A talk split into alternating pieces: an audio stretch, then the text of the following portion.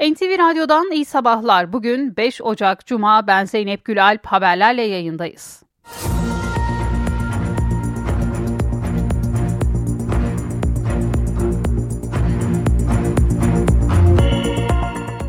Cumhurbaşkanı ve AK Parti Genel Başkanı Recep Tayyip Erdoğan, partisinin İstanbul Büyükşehir Belediye Başkan adayının 7 Ocak Pazar günü açıklanacağını söyledi. Cumhurbaşkanı Ankara adayının ise 15 Ocak'ta açıklanacağını bildirdi. Cumhuriyet Halk Partisi Yargıtay 3. Ceza Dairesi'nin Türkiye İşçi Partisi'nden milletvekili seçilen Can Atalay'a ilişkin kararı üzerine Türkiye Büyük Millet Meclisi'ni 9 Ocak'ta olağanüstü toplantıya çağırdı. CHP Genel Başkanı Özgür Özel 14 Ocak Pazar günü de Ankara'da geleceğimize sahip çıkıyoruz mitingi düzenleyeceklerini duyurdu. İran'ın Kirman şehrinde 84 kişinin öldüğü, 200'ün üzerinde kişinin de yaralandığı Kudüs Gücü Komutanı Kasım Süleymani'yi anma törenindeki kanlı saldırıyı terör örgütü DAEŞ üstlendi. Terör örgütleriyle bağlantılı hesaplardan yapılan açıklamada İran'da düzenlenen terör saldırılarının intihar eylemi olduğu belirtildi. İsrail'in Gazze'ye 90 gündür sürdürdüğü saldırılarda 9730 çocukla 6830 kadın yaşamını yitirdi. Saldırılarda 106 gazeteci de hayatını kaybetti. İsrail ordusunun 7 Ekim'de yaşanan olaylarla ilgili soruşturma yapmak üzere komisyonlar kurduğu da belirtildi. Somali açıklarında bir ticari gemiye 5-6 kişilik silahlı grup tarafından baskın yapıldığı bildirildi. Birleşik Krallık Deniz Ticareti Operasyonlarından yapılan açıklamada 5-6 kişilik grubun bastığı gemideki mürettebatın sığınaklara girdiği ifade edildi. Somalili korsanlar geçen ay bölgede iki ticari gemiyi kaçırmıştı. Amerika'da kız çocuklarına yönelik cinsel istismar, pedofili ve fuhuş ağı oluşturmaktan gözaltında tutulurken ölü bulunan milyarder Jeffrey Epstein'ın davasına ilişkin dosyalarda İngiltere Kralı Charles'ın kardeşi Prince Andrew'un da adı geçiyor. Reşit olmayan çocuklarla alakalı taciz iddialarında Andrew'un da yer almasını Londra basını ana sayfadan gördü. Uzun süredir gözlerden uzak bir yaşam süren tiyatro ve sinema oyuncusu Ayla Algan geçirdiği beyin kanaması sonucu hayatını kaybetti. Usta oyuncu için Muhsin Ertuğrul sahnesinde tören düzenlenecek. Algan cumartesi günü öğle namazının Teşvikiye Camii'nde kılınacak cenaze namazının ardından Aşyan mezarlığında toprağa verecek. Türkiye'nin ilk astronotunun uzaya gönderiliş tarihi belli oldu. Sanayi ve Teknoloji Bakanı Mehmet Fatih Kaçır, Türkiye'nin ilk astronotu Alper Gezer Avcı'nın AX-3 mürettebatıyla birlikte 17 Ocağı 18 Ocağı bağlayan gece 1.11'de Uluslararası Uzay İstasyonu'na hareket edeceğini bildirdi. İstanbul Büyükşehir Belediyesi Afet Koordinasyon Merkezi'nden kar yağışı uyarısı geldi. AKOM'dan yapılan açıklamada 8 Ocak pazartesi gününden itibaren Sibirya kökenli soğuk hava dalgasının kent genelinde etkili olacağı bildirildi ve kar yağışı için de tarih verildi. 9 Ocak Salı kentin yüksek kesimlerinde 10 Ocak Çarşamba ise kent genelinde kar yağışının beklendiği vurgulandı. Van'da ise dün akşam saatlerinde başlayan ve bugün de devam etmesi beklenen kar yağışı nedeniyle Bahçesaray, Muradiye ve Saray ilçesinde ilk ve orta dereceli eğitime bir gün ara verildi. İstanbul 2023 yılının 11 ayında 16 milyondan fazla turisti ağırladı. İstanbul'da turistlerin en çok ziyaret ettiği yerlerin başındaysa Galata Port geliyor. İstanbul Valiliği Galata Port İstanbul'a 2023'te 190 gemiyle 375 bin yolcunun geldiğini duyurdu. Ve spor. Eurolig'in 19. haftasında Fenerbahçe Beko İsrail'in Maccabi Tel Aviv takımını 109'a 74 mağlup etti.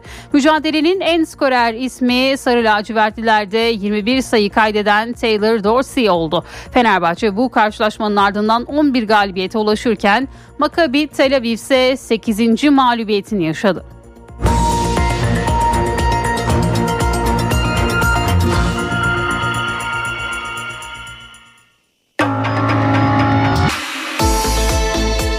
İşe giderken gazetelerin gündemi.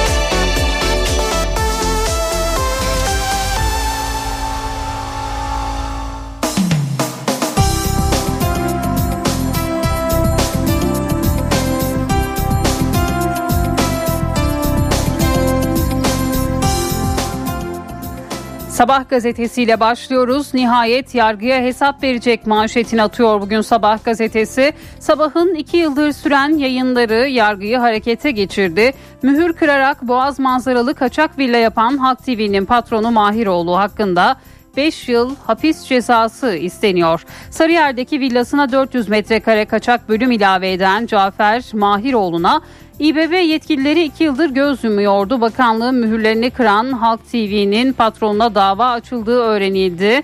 Mahiroğlu için 5 yıl hapis cezası isteniyor deniliyor. Bugün Sabah gazetesinde. İstanbul adayı kazanma azminin ifadesi olacak bir diğer başlık. Cumhurbaşkanı Erdoğan İstanbul adayını pazar günü öğreneceksiniz. Partimizin yerel seçimlerdeki kazanma azminin ifadesi olacak dedi. AK Parti Genel Merkezi yakınında inşa edilen yeni konferans binasında incelemeler yapan Erdoğan adaylara ilişkin bilgiler verdi. Bizim yapacağımız açıklamalar A'dan Z'ye sürprizdir. Ankara adayını da Ankara'da açıklayacağız. Seçim beyannamesini de 15 Ocak'ta Ankara'da açıklayacağız dedi Cumhurbaşkanı. Birleşmiş Milletler sürgün soykırımdır diyor. Birleşmiş Milletler raportörü Gazelilerin İsrail tarafından zorla sürgüne gönderilmesi soykırım suçudur uyarısında bulundu. Raportör sürgün edilenler arasında çocuklar çoğunlukta bu halkı kabul edecek diğer ülkelerin yetkilileri soykırım suçuna yardım ve yataklık eder dedi. Hürriyet gazetesinin manşetinde oğlum Sedat tuzak kurdu başlığını görüyoruz. Oğlu Sedat Doğan'ın hastaneden aldığı demans raporuyla vasi atanan Cem Vakfı Başkanı Profesör Doktor İzzettin Doğan hürriyete konuştu. Doğan öyle bir rapor yok akıl sağlığım yerinde dedi. Oğlunun yanlış yaptığını belirten Profesör Doktor Doğan ben oğlumla hastaneye gitmedim öyle bir raporda yok. Bu olaydan sonra tekrar hastaneye başvurup akıl sağlığımın yerinde olduğuna ilişkin rapor aldırdım. Konuyla ilgili hukuki yollara başvurdum. Bu olay hastaneye ve doktorlara da sorulmalı. Bu işte bir yanlışlık var. Oğlum herhalde farkına varıp bu yanlışı düzeltecektir dedi. Dosya 13. Ağır Ceza'ya dönecek bir diğer başlık. Yargıtay Cumhuriyet Başsavcısı Bekir Şahin, Yargıtay 3. Ceza Dairesi'nin Anayasa Mahkemesi'nin Can Atalay'la ilgili ikinci kararına da uymamasının ardından süreci anlattı. Yargıtay 3. Ceza Dairesi dosyayı bize gönderdi. Şu anda dosya fiziken bizde. Herhangi bir itiraz gelmediği takdirde dosyayı İstanbul 13. Ağır Ceza Mahkemesi'ne fiziken göndereceğiz. Milletvekilliğinin düşürülüp düşürülmemesi konusunda takdir ve gereğinin ifası yetkisi de meclisindir dedi. İran saldırısını DAEŞ üstlendi. İran'da General Kasım Süleymani'nin mezarındaki anma törenine çifte bombalı saldırıyı terör örgütü DAEŞ üstlendi. Hayırlı işler Mahmut amca bir diğer başlık. Seçil Erzan'ın kırık cep telefonundan 74 kişiyle yaptığı fon yazışmaları da çıktı. Fondan sadece Erzan'ın Mahmut amca dediği akrabası Mahmut Yılmaz'ın memnun kaldığı anlaşıldı. Yazışmalara göre Seçil Erzan 5 Ocak 2023'te Mahmut Yılmaz'dan fon için para istedi. Yılmaz 1 milyon lira gönderdi. Erzan bu parayı 52.700 dolar olarak fona aktaracağını söyledi. Erzan vadeyi iki kere uzatıp 7 Mart 2023'te Yılmaz'ın parasını 100 bin bin dolar olarak geri verdi. Yılmaz çok teşekkür ederim çok kazançlı oldu diye mesaj attı. Erzansa hayırlı işler Mahmut amca yanıtını verdi diyor ve bu haberde yine bugün Hürriyet gazetesinin ilk sayfasında yer buluyor. Milliyet'in manşetinde inşaat mühendisliğinde acı tablo temeli çürük başlığını görüyoruz. 129 üniversitedeki bölümlerin bazılarında bir profesör bile yok. Bazı mühendisler adım atmadıkları şantiyeler için diplomalarını kiralıyorlar. Japonya'da 7.6'lık depremde binaların çoğunun sağlam kalması, ölü sayısının düşük olması 6 Şubat depremlerindeki 50 binin üzerindeki can kaybımızı akıllara getirdi. Japonya'nın başarısının en büyük nedeni denetim. Mezun olan her mühendisin imza yetkisi yok. Bizde ise tercih edilmediği için puanı oluşmayan inşaat mühendisliği bölümleri var. Türkiye'de 200 bin inşaat mühendisi var diploması olan her mühendis imza ve bina denetim yetkisine de sahip oluyor. Yeni mezun inşaat mühendisi 4 katlı yapılara kadar 3 yıllık mühendis 5-7 kat arası projelere imza atabiliyor. İnternet siteleri 6 ila 20 bin lira maaşla kiralık inşaat mühendisliği ilanlarıyla dolu diyor bugün Ozan Ömer Kadüker'in haberi manşette yer buluyor Milliyet gazetesinde. İstanbul adayı pazar günü açıklanacak bir diğer haber. Cumhurbaşkanı Erdoğan İstanbul adayınızı pazar günü duyacak mıyız sorusuna duyacaksınız cevabını verdi. Sürpriz bir isim mi olacak yoksa kendisini tanıyor muyuz sorusuna da Erdoğan bizim yapacağımız açıklamalarda A'dan Z'ye hepsi sürprizdir. İnşallah partimizin yerel yönetim seçimlerindeki kazanma azminin ifadesi olacak hepsi diye yanıtladı. İşbirliği için kapı aralandığı bir diğer haber. Memleket Partisi Genel Başkanı Muharrem İnce, Şubat 2021'de istifa ettiği CHP'ye dün seçim işbirliğini konuşmak için ziyarette bulundu. CHP lideri Özel'le İnce yerel seçimde işbirliğini değerlendirdi. Karşılıklı niyet beyanlarıyla işbirliğine kapıları arayan iki lider önümüzdeki günlerde tekrar bir araya gelerek detayları konuşacak diyor bugün Milliyet gazetesi. Yeni Şafak'ın manşetinde 10 günde 4 ülke vuruldu başlığını görüyoruz. İsrail 3 aydır Gazze'de 22 binden fazla kişiyi katletmesine rağmen Hamas'ın gücünü kıramazken çatışmalar hızlı şekilde tüm bölgeye yayılıyor. Dün Irak'ın başkenti Bağdat'ta Şii milis gücü Nuceba hareketinin liderlerinden Ebu Takva Es-Saidi'ye yönelik SİHA saldırısıyla birlikte 10 günde hedef olan ülke sayısı dörde çıktı ve yine bu haberde Yeni Şafak gazetesinin manşetinde yer aldı. Soğuk ve kar geliyor bir diğer haber İstanbul için meteorolojinin ardından Akom'dan da uyarı geldi. Pazartesiden itibaren Sibirya kökenli soğuk hava dalgası şehir genelinde etkili olacak. Sıcaklığın 5 ila 8 dereceye düşmesiyle Marmara'da kar yağışı etkisini gösterecek diyor Yeni Şafak gazetesi. Postanın manşeti başıma gelen en güzel şey Hemş e, hemşire Emine Çelik'in son 3 yılda başına gelmeyen kalmadı. Ağır Covid oldu, gözünde pıhtı attı, görev başında kalp krizi geçirdi, kalbine 3 stent takıldı. Bu süreçte böbrekleri iflas etti. Kadavradan nakil sırası beklerken 16 yıllık eşinin böbreğiyle can buldu diyor Posta gazetesi de bu haberi manşetine taşıyor. İçinde öğrenci olan servisi kaçırdılar bir diğer haber. İstanbul'da Tuzla'daki bir ilkokula öğrenci taşıyan servis aracı Kadıköy'de ışıklarda durduğu sırada bir kişi şoföre arka lastiğinin patladığını söyledi. Şoför lastiği kontrol etmek için aracın arkasına geçtiğinde kimliği belirsiz kişi aracı içindeki öğrencilerle çaldı. Servis şoförü aracın iç peşinden koştu ancak yetişemedi. Zanlı servisteki 10 öğrenci ve hostesi Göztepe yakınlarında indirdi ve yola devam etti. Araç Pendik'te terk edilmiş halde bulundu. Polis yaya olarak kaçan zanlıyı arıyor diyor bugün posta. Cumhuriyet'in manşeti muhalefet eyleme geçti. Muhalefet yargıta 3. Ceza Dairesi'nin Anayasa Mahkemesi'nin Can Atalay hakkındaki ikinci ihlal kararına da uymaması üzerine yol haritasını belirledi. CHP lideri Özgür Özel bu iş bitmez hükümet ülkemizin anayasasının tanınmadığı bir e, muz cumhuriyetine çevrildi.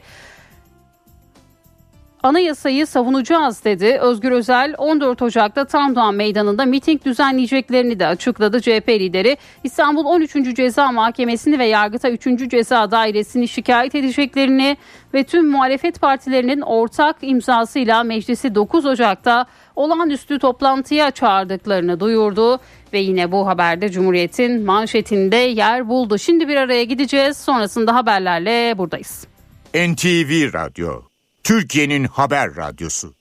Titanic Hotels köşedeki kitapçıyı sunar. Merhaba, ben Adnan Bostancıoğlu.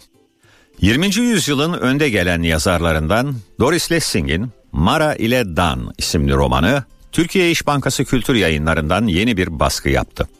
Kitabı dilimize Dilek Şendil çevirmiş. Esasen Britanyalı olan Doris Lessing 1919 yılında babasının bir bankanın yöneticiliğini yaptığı İran Kirmanşah'ta doğuyor. Henüz 5 yaşındayken ailesiyle birlikte Güney Afrika'daki Rodezya'ya taşınıyor. Ülkenin bugünkü adı Zimbabwe. Derin bir ırkçılığın hakim olduğu bu ülkede mutsuz bir çocukluğun ardından Lessing 18 yaşından itibaren Rodezya'daki siyasi faaliyetlere katılıyor, ırkçılık karşıtı bir sol partinin kurulmasında rol alıyor.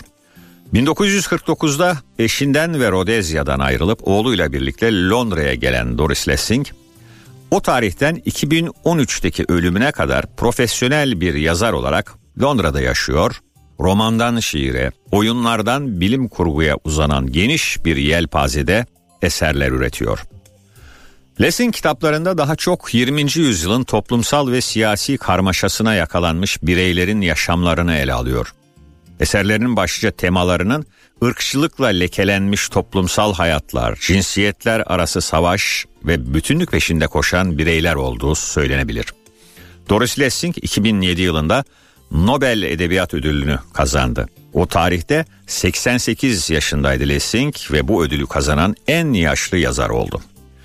Müthiş üretken bir yazar Lessing. Çok sayıda eseri Türkçe'ye çevrildi. Birkaç örnek vermek gerekirse Türkü söylüyor otlar, Altın Defter, Sirius deneyleri, Evlenmeyen adamın hikayesi, Gene aşk, Siyah Madonna. Bugün bahsin ettiğimiz Mara ile Dan, buzul çağı ile kuraklık arasında bölünmüş bir dünyayı konu alıyor. İnsanlar topluluklar halinde güneyden kuzeye, ılıman topraklara ulaşma umuduyla göçüyorlar. Bu uygarlık çöküşünün ortasında ailelerinden koparılmış Mara ile küçük kardeşi Dan, tehlikelere karşı ücra bir köyde yeni adlarla yeni yaşamlarına başlıyor, kuzeye yolculuğa katılıyorlar. Tekinsiz topraklar, ölümcül iklim değişmeleri, savaşan kabileler ve kurtuluş umudu arasında iki çocuğun serüveninde Doris Lessing, günümüzün iklim ve göç krizi eşiğinde özellikle önem kazanan bir uygarlık sorgulamasına girişiyor. Herkese iyi okumalar, hoşçakalın. Titanic Hotels köşedeki kitapçıyı sundu.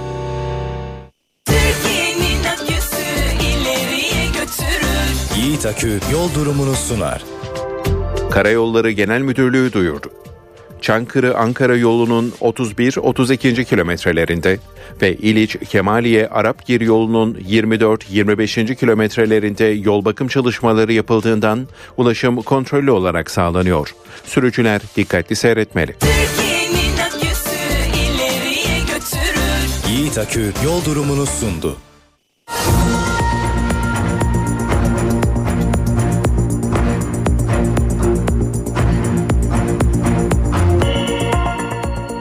NTV Radyo'da haberleri aktarmayı sürdürüyoruz. AK Parti İstanbul adayını pazar günü açıklayacak. Cumhurbaşkanı Recep Tayyip Erdoğan, Ankara'nın adayının ve seçim beyannamesinin ise 15 Ocak'ta Ankara'da açıklanacağını söyledi. İstanbul adayınızda pazar günü İstanbul'da duyacak mısınız? Duyacaksınız. AK Parti İstanbul Büyükşehir Belediye Başkan adayını pazar günü açıklayacak. Cumhurbaşkanı Recep Tayyip Erdoğan, kamuoyunun merakla beklediği ismi Haliç Kongre Merkezi'nde saat 14'te düzenlenecek toplantıda duyuracak. Yalnızca mega kent değil, o toplantıda adayların yarıya yakınının da açıklanması bekleniyor. Ben pazar günü kaç e, il adayı açıklanır? Kaç il beklemeyi Hemen hemen yarıya yakınını açıklarız. Kavga yok ama.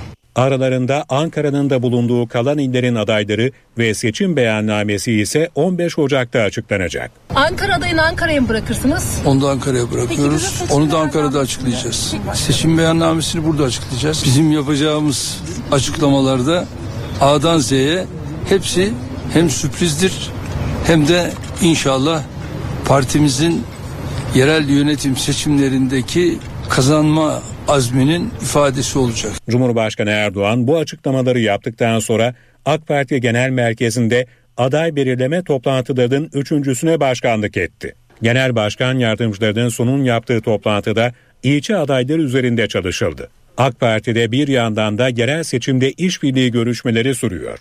Yeniden Refah Partisi ve Büyük Birlik Partisi ile görüşmeler devam edecek. İki partiyle de üç büyük şehirde İstanbul, Ankara ve İzmir'de işbirliği seçenekleri masaya yatırılıyor. Erdoğan'ın seçim kampanyasında deprem bölgesi için özel bir çalışma yaptığı da belirtiliyor. Cumhurbaşkanının Kahramanmaraş merkezli 11 ili etkileyen depremlerin birinci yılında 6-9 Şubat tarihleri arasını bölge ziyaretlerine ayırması planlanıyor. Yapımı tamamlanan bazı deprem konutlarının da Cumhurbaşkanı Erdoğan'ın katılacağı törenle hak sahiplerine teslim edilmesi hedefleniyor. CHP'de dün Merkez Yönetim Kurulu ve Parti Meclisi toplantıları vardı. Yeni adayların açıklanması bekleniyordu ancak yüksek yargıdaki yetki krizi nedeniyle gündem değişti. 150'ye yakın seçim bölgesinde aday belirleme süreci önümüzdeki haftaya ertelendi. CHP Genel Başkanı Özgür Özel, MYK ve PM toplantıları öncesinde ise Memleket Partisi Genel Başkanı Muharrem İnce ile görüştü. Önümüzdeki süreç içinde diyalog ve temas halinde olmak noktasında fikir birliğine vardık. CHP Genel Başkanı Özgür Özel, Memleket Partisi Genel Başkanı Muharrem İnce'yi ağırladı. Gündemde yerel seçimler ve olası işbirliği seçenekleri vardı. Cumhuriyet Halk Partisi amiral gemisidir. Görüşlerimizi aktardık. Özel bu görüşmenin ardından MYK ve parti meclisi toplantılarına başkanlık etti. Yeni adayların açıklanması bekleniyordu ancak yüksek yargıda yaşanan yetki gerilimi nedeniyle toplantıların gündemi değişti. CHP yönetimi aralarında Adana, Mersin, Aydın'ın da bulunduğu 107'ye yakın seçim çevresinde adaylarını önümüzdeki hafta açıklama kararı aldı. Ön seçim yaptığımız bölgelerdeki adayları sandık sonuçlarına aynen uyarak adaylaştırıyoruz. Geçtiğimiz hafta ön seçimi tamamlanan arkadaşlarımızın aday olarak bildirilmesini bugün karara bağladık. BBC Türkçe'nin sorularını da yanıtlayan Özgür Özel, İstanbul Büyükşehir Belediye Başkanı Ekrem İmamoğlu'yla aday belirleme sürecinde sorun yaşadıkları iddialarına tepki gösterdi. İstanbul'da Ekrem Başkan, Ankara'da Mansur Başkan il başkanlarıyla ayrı ayrı çalışıyorlar. Ben de İzmir'de özel olarak çalışıyorum. Ama son kararı il başkanı, mevcut belediye başkan adayımız, milletvekillerimizle birlikte oturacağız, birlikte vereceğiz. İstanbul'u Ekrem Başkan belirliyor, Ankara'yı Mansur Başkan belirliyor diye bir şey yok. Özel, İmamoğlu ile aramıza sürekli fitne ve nifak sokmaya çalışanlar boşuna beklerler dedi. Siyasetin gündemi yüksek yargıdaki gerilim. Yargıtay'ın Anayasa Mahkemesi'nin Can Atalay kararına ikinci kez uymamasına ilişkin üst üste açıklamalar geliyor. Hem iktidar hem muhalefet kanadından gelen açıklamalarla devam edelim. İki yüksek mahkememiz arasında bir görüş farkı ortaya çıktı. Yargıtay 3. Ceza Dairesi'nin Anayasa Mahkemesi'nin Can Atalay hakkında verdiği ikinci hak ihlali kararına da uymaması siyasetin gündeminde. Adalet Bakanı Yılmaz Tunç, yüksek yargıda yaşanan gerilimi görüş farkı olarak yorumladı. Son karar için meclisi işaret etti. Kesinleşmiş bir hüküm söz konusu. Bu kesin hükümde şu anda Türkiye Büyük Millet Meclisi'nde. Türkiye Büyük Millet Meclisi'nin gündeminde olan e, tamamen e, meclis kendi gündemine hakim ve hep beraber önümüzdeki süreci göreceğiz. Türkiye Büyük Millet Meclisi Yargıtay'ın kararını gündeme alırsa Gezi Parkı davasında aldığı 18 yıllık cezası onanan Can Atalay'ın milletvekilinin düşürülmesi için süreç başlatılmış olacak. CHP karara tepkili. Ana muhalefet partisi meclisi olağanüstü toplantıya çağırma ve miting düzenleme kararı aldı. 9 Ocak 2024 Salı günü saat 15'te genel kurulu olağanüstü toplantıya çağırdığımız başvurumuz burada. 14 Ocak pazar günü saat 13'te tüm vatandaşlarımızı Tandoğan Meydanı'nda mitingimize davet ediyoruz. Karar sonrası CHP Parti Meclisi Can Atalay gündemiyle olağanüstü toplandı. Cumhuriyet Halk Partisi tüzel kişiliği olarak bu suçu işleyen İstanbul 13. Ağır Ceza Mahkemesi üyeleri hakkında Hakimler Savcılar Kurulu'na, Yargıtay 3. Ceza Dairesi'nin ilgili üyeleri hakkında kurumsal başvurularımızı yapıyoruz. Yargıtay Cumhuriyet Başsavcılığını bu kararı görüşülmek üzere Ceza Genel Kurulu'na götürmeye davet ediyoruz. Karara sosyal medya hesabından tepki gösteren İyi Parti Genel Başkanı Meral Akşener, Türkiye'de hukuk devleti niteliğini korumak için yetki kullanımı yasak. Ama her türlü krizi çıkartmak serbest dedi. Cumhurbaşkanı Başdanışmanı Mehmet Uçumsa hukuk ihlali yapmakla suçladığı Anayasa Mahkemesi'ni hedef aldı. Neredeyse her alana ait verilmiş mahkeme kararlarına anayasal sınırları aşarak müdahale eden Anayasa Mahkemesi adeta bir hukuk kaosu çıkarmanın aracına dönüştü. Tüm mahkemeler, Yargıtay ve Danıştay, Anayasa Mahkemesi'nin hem anayasaya aykırı hem hukuk bilmez ihlal kararlarına isyan noktasına geldi. Orta Doğu diken üstünde Kirman'daki patlamalar İran'da 1978'den bu yana en kanlı saldırı olarak kayıtlara geçti. İran'daki saldırı e, saldırıyı terör örgütü DAEŞ üstlendi. İsrail Lübnan hattındaysa gelen ılımlı açıklamalar savaşın yayılma riskinin düşük olduğuna işaret ediyor. Ancak çatışmaların bölgeye yayılması ihtimali yine de sürüyor. Lübnan'da cenaze, İran'da yas vardı. Hamas'ın iki numaralı ismi Salih Aruri için Lübnan'ın başkenti Beyrut'ta cenaze töreni yapıldı. Salı günü Beyrut'ta drone saldırısıyla öldürülen Aruri'nin cenazesine binlerce kişi katıldı. 57 yaşındaki Aruri, 7 Ekim'den bu yana Filistin toprakları dışında öldürülen en üst düzey Hamas yetkilisi oldu. Sadi Aruri, İsrail ile Hamas arasında Katar ve Mısır'ın ara buluculuğunda yürütülen müzakerelerinde kilit isimlerinden biriydi. 2017'den bu yana yaşadığı Beyrut'ta toprağa verildi. İran ise Aruri suikastinden bir gün sonra yaşanan bombalı saldırılarda ölenlerin yasını tutuyor. Çifte bombalı saldırı İran Devrim Muhafızları Kudüs Gücü Komutanı Kasım Süleymani'nin ölüm yıl dönümünde geldi. 45 yılın en kanlı saldırısının hedefinde Kirman'da Süleymani'yi anmak için toplananlar vardı. 15 dakika arayla gerçekleşen patlamaları terör örgütü DAEŞ üstlendi. Aruri suikasti ve bir gün sonra gelen İran'daki saldırılar Gazze Savaşı'nın bölgeye yayılma riskini bir kez daha gözler önüne serdi. Suikastin ardından gözler Hizbullah'a çevrilmişti. Hizbullah lideri Hasan Nasrallah, Süleymani'nin dördüncü ölüm yıl dönümünde beklenen konuşmasını yaptı. Nasrallah, Aruri'nin öldürülmesine sessiz kalınmayacağını söyledi. Ancak İsrail'e somut bir tehditte bulunmadı. İsrail, savaşı Lübnan'a yaymayı seçerse Şii milislerin sonuna kadar savaşacağını söyledi. Aruri, Hamas'ın Beyrut'taki bürosuna yapılan drone saldırısıyla öldürüldü. İsrail saldırıyı üstlenmediği gibi yalanlamada gelmedi.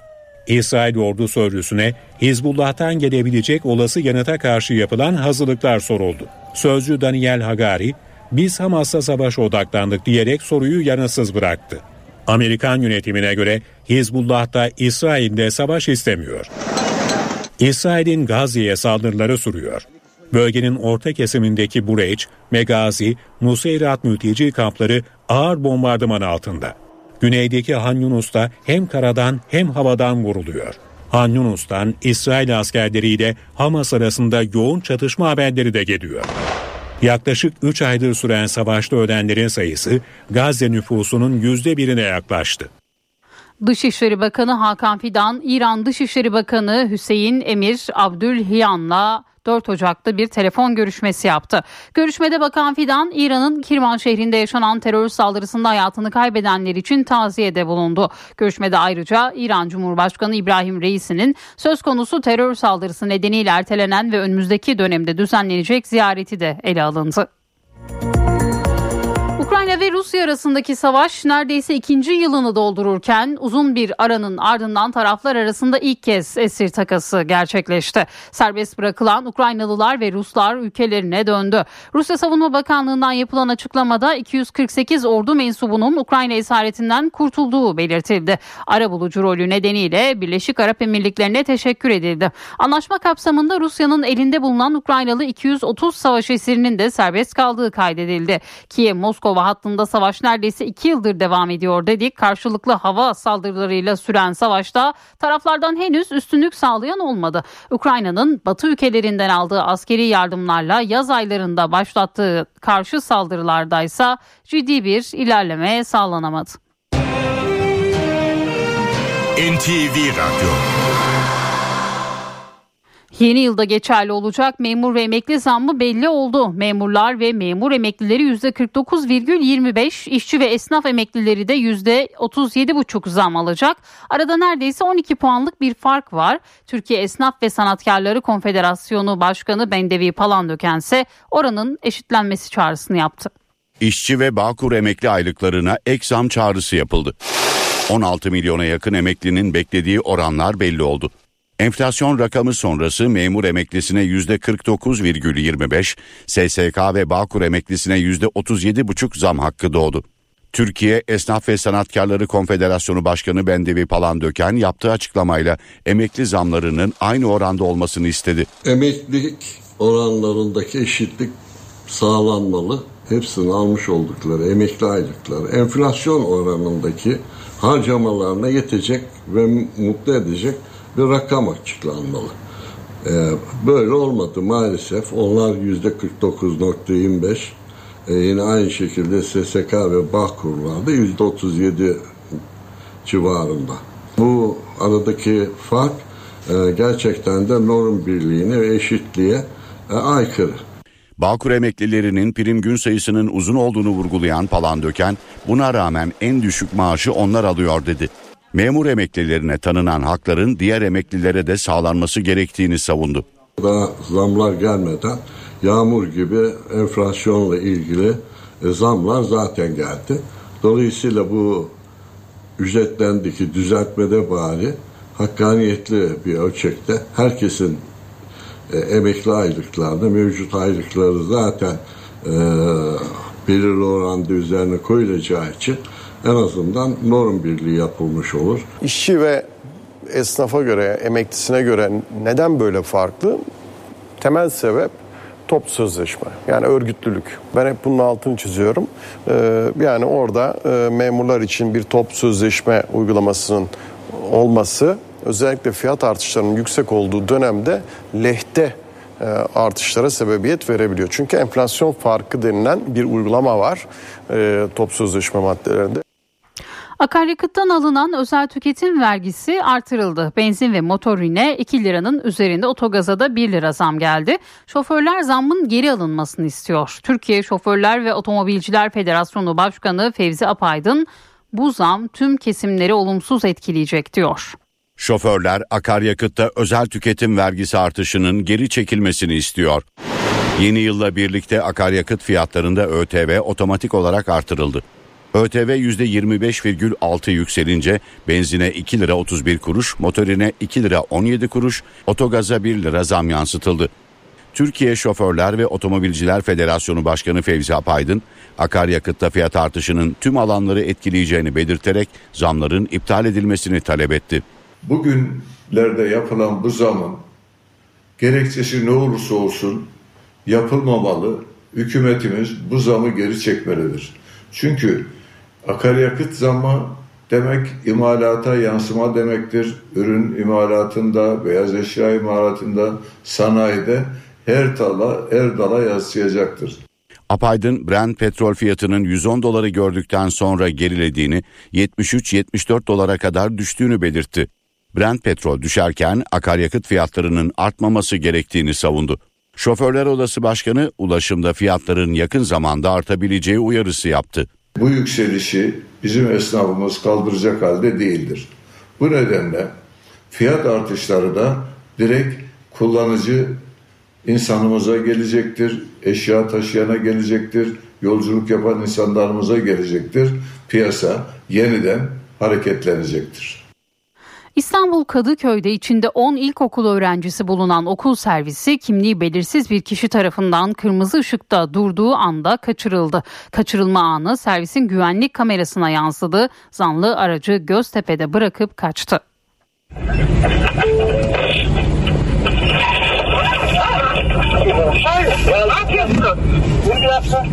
İçinde 10 öğrenci bulunan okul servisini kaçırdı. O anlar aracın güvenlik kamerasına yansıdı. Korkmayın. Araç lazım. Araç lazım. Araç lazım. Üzülüyorum, üzülüyorum. Üzülüyorum, sakin olun. Olay İstanbul Kadıköy'de yaşandı. Tuzla'daki bir okula öğrenci götüren servis aracı bir çocuğu almak için Zühtüpaşa mahallesindeydi. Öğrenciyi alıp tam hareket edeceği sırada kimliği belirsiz bir kişi aracın camına vurdu ve servis sürücüsüne aracın arka lastiğinin patlak olduğunu söyledi. Servisin önünü keserek vatandaş neyseyse e, lastiği patlak diyor şoföre. Şoför araçtan inerek lastikleri kontrol etti. O esnada uyarıyı yapan kişi direksiyon koltuğuna oturdu. Şoför ve hostes o kişiyi engellemeye çalıştı.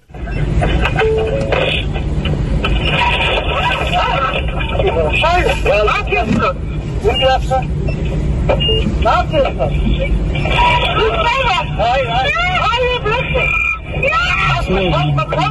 Servisin sürücü koltuğuna oturan o şüpheli çocukların çığlıklarına aldırış etmedi gaza basarak ara sokaklara girdi. Kimliği belirsiz kişi bir yandan servis aracını kullandı, bir yandan da çocuklara korkmamaları için uyarılarda bulundu. Ancak yaşadıklarından dolayı kimi çocuklar ağladı, kimileri ise baba diye bağırdı.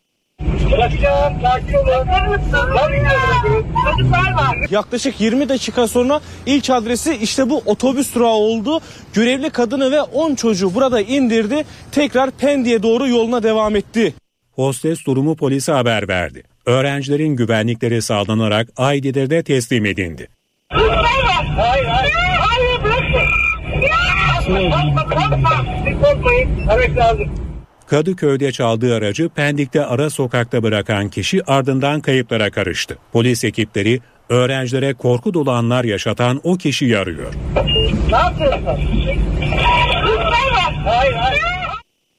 6 Şubat'taki deprem felaketinde 72 kişiye mezar olan Adıyaman'daki İSİAS Oteli davasının dünkü duruşmasında söz sırası yakınlarını kaybeden ailelerdeydi. Hem sanık ifadelerine tepki gösterdiler hem de anlattıklarıyla deprem gününe adeta geri döndüler.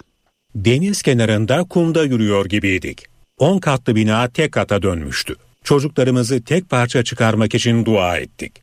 Bunlar depremde yıkılan İSİAS Oteli'nde yakınlarını kaybeden ailelerin sözleri. Aileler durumlarını anlattıkça salonda duygusal anlar yaşandı ve birçok kişi gözyaşlarını tutamadı. Adıyaman'daki davada söz sırası bu kez mağdur ailelerindi. Mahkemeye e, kendi acımızı tarif ettik. Umarım bu vicdanla karar verir. Ben bu süreçte hamileydim. Buraya e, bebeğimle geldim. 6 aylık bebeğim, bebeğimle geldim. Bir kız, kızım öldüğünde kanamam da vardı. Kızımı göremedim. Yüce Adalet'ten emsal teşkil edecek bir karar çıkmasını bekliyorum. Önceki oturumda konuşan İSİAS Oteli'nin sahibi Ahmet Bozkurt, inşaatta her şeyin doğru yapıldığını iddia etmişti. Ailelerse kendi gözlemlerinin ve bilirkişi raporlarının tam aksi yönde olduğunu söylüyor. İçeride aileler, enkaz bölgesine gelenler, enkazı görenler, enkazın ne kadar kötü olduğu. İçeride çok duygusal bir ortam var. Herkes e, 6 Şubat'a adeta geri döndü. O günlere geri döndü. Sanıklar Adıyaman'da olmadıkları için davada ses ve görüntü bilişim sistemi SEGBİS üzerinden ifade veriyor. Aileler ve sanık avukatlarının bir başka tepkisi de bunun üzerine. Gönlümüz isterdi ki e, burada göz yüzlerinin gözlerinin içine bakıp da söyleyeceklerimizi söyleyelim ancak gelmediler. 6 Şubat'taki depremde İSİAS Oteli'nde 72 kişi hayatını kaybetmişti. 35'i Kuzey Kıbrıs Türk Cumhuriyeti'nden voleybol turnuvası için gelen sporcu, öğretmen ve antrenörlerdi. Bilinçli taksirle öldürmekten yargılanan sanıklar hakkında 22 yıl 6 aya kadar hapis cezası isteniyor. Ailelerin talebi ise sanıkların olası kasıtla öldürmekten ceza alması. Uzun zamandan beri baharı aratmayan sıcaklıkların hakim olduğu İstanbul için bu defa kar uyarısı yapıldı. Afet Koordinasyon Merkezi İstanbul'un gelecek hafta başından itibaren soğuk hava dalgasının etkisine gireceğini açıkladı. Peki kar ne zaman başlayacak? Dilek Çalışkan'dan öğrenelim.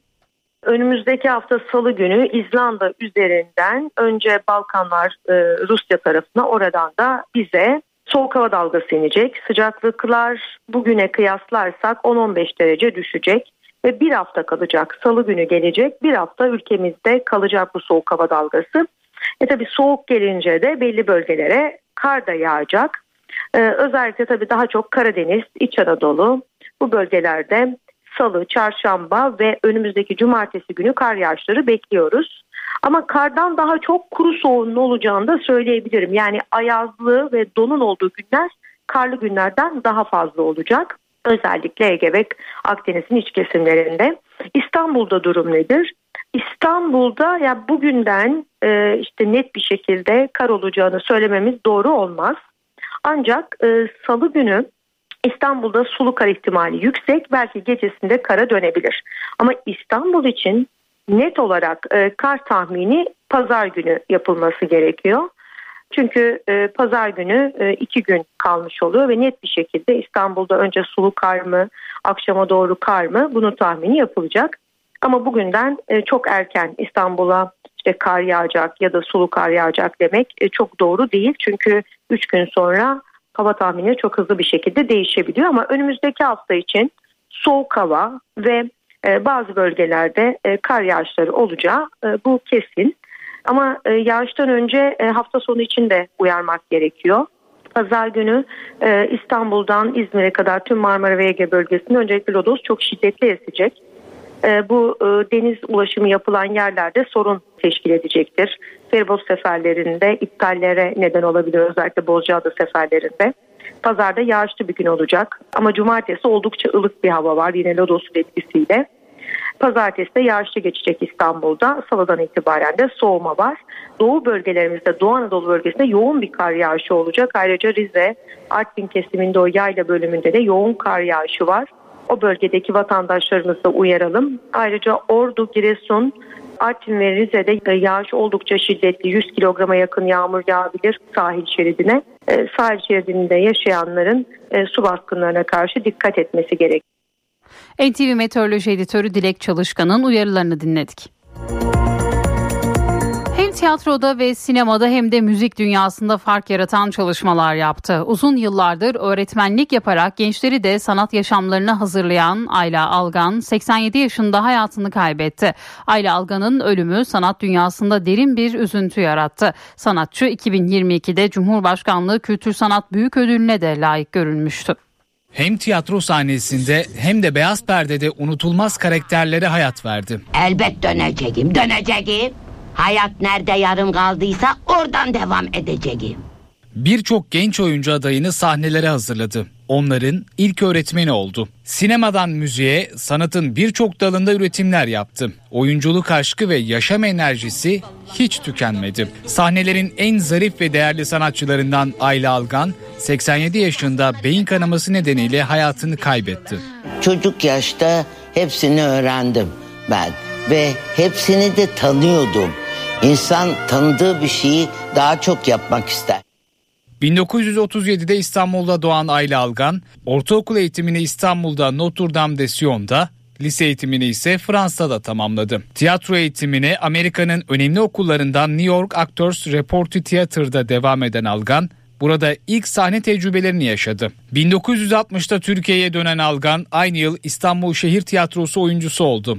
Türkiye'de ilk kez sahneye 1961'de Tarla Kuşu oyunu ile çıktı. Aynı yıl Hamlet oyununda hem Ophelia hem Hamlet karakterlerini canlandırdı. Algan sonrasında hem Paris'te hem Berlin'de tiyatro oyunlarında rol aldı. 1965'te Sadri Alışık'la birlikte oynadığı Atıf Yılmaz imzalı Ah Güzel İstanbul filmiyle beyaz perdede de dikkat çekti. Kimseyle samimi olacak değilim. Eğlenmek istiyorum anlıyor musun? Gezmek tozmak istiyorum. Ben senin gibi yalılarda para pul içinde büyümedim. Senin gibi tok gözlü değilim. Sen beni saçı uzun, akli kisa musandun. Oyunculukla beraber müziğe ilgi duyan Algan, 1971'de Paris'in ünlü konser salonu Olimpiyada sahneye çıktı. 1972'de Bulgaristan'da uluslararası Altın Orfe müzik yarışmasında ikinci oldu. Aynı yıl devlet sanatçısı unvanını alan Algan, UNICEF onur ödülüne layık görüldü.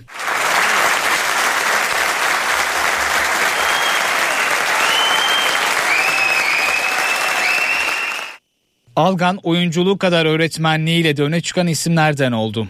1964'ten başlayarak uzun yıllar farklı kurumlarda gençlere oyunculuk, diksiyon, çağdaş tiyatro teknikleri, üst düzey yöneticilere iletişim, motivasyon, kalite eğitimleri verdi. Sayısız oyuncu onun elinden yetişti. Bir ağacın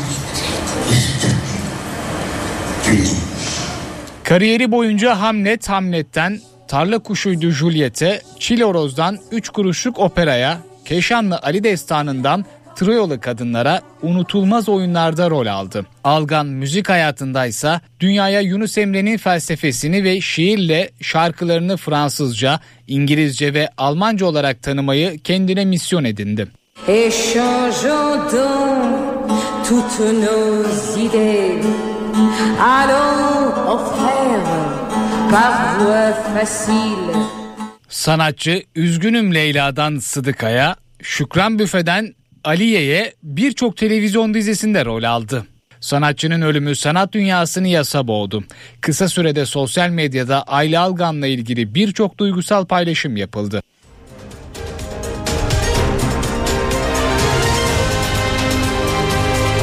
NTV Radyo HDI Sigorta İstanbul'un yol durumunu sunar. İstanbul'da şu dakika itibarıyla trafikte yoğunluk haritası %45'i gösteriyor. Anadolu'dan Avrupa'ya geçişte 15 Temmuz Şehitler Köprüsü'ne giderken Çamlıca Beylerbeyi arasında yoğunluk var. Fatih Sultan Mehmet Köprüsü'ne giderken de Ümraniye Kavacık arası yoğun. Her iki köprüde de Anadolu'dan Avrupa'ya geçişte bir yoğunluk görüyoruz. Avrasya Tüneli ise çift taraflı açık. Avrupa yakasına gelindiğinde Beşli Avcılar Sefaköy arasında yoğun ama akıcı bir trafik var. Tem'de ise Bahçeşehir iki telli arasında sabah trafiği gözleniyor. İyi yolculuklar. HDI Sigorta İstanbul'un yol durumunu sundu. Üstün Alman teknolojisiyle üretilen Düfa Boya spor haberlerini sunar.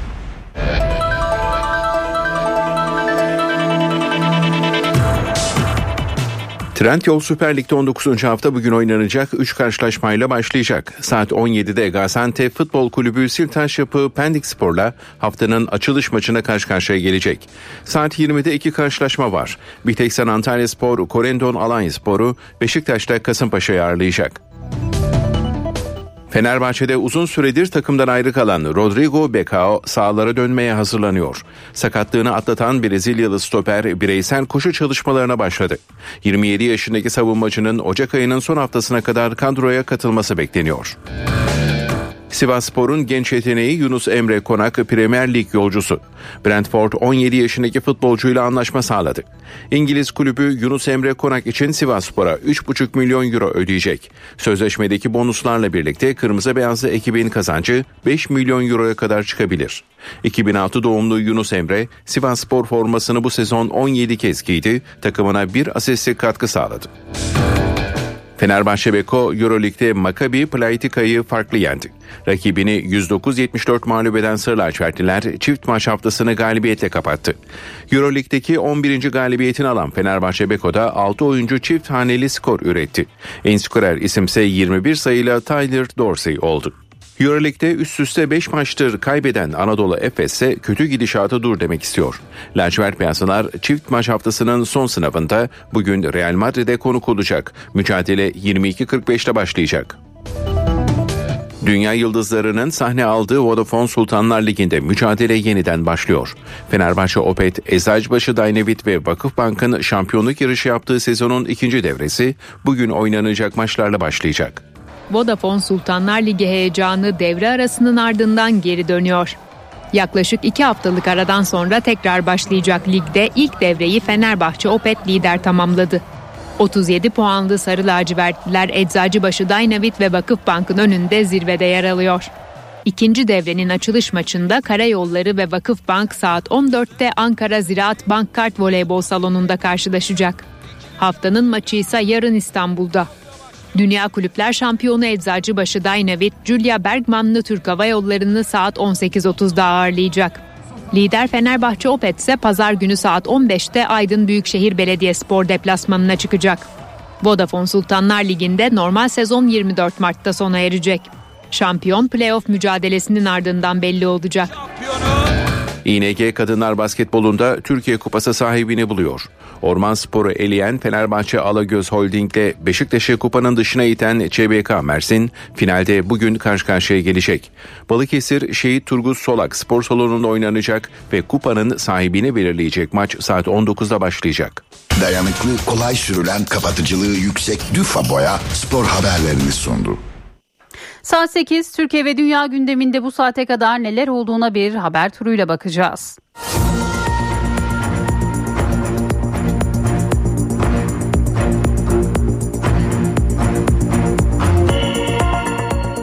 Cumhurbaşkanı Recep Tayyip Erdoğan partisinin İstanbul Büyükşehir Belediye Başkan adayının 7 Ocak pazar günü açıklanacağını söyledi. Cumhurbaşkanı Ankara adayının ise 15 Ocak'ta duyurulacağını bildirdi.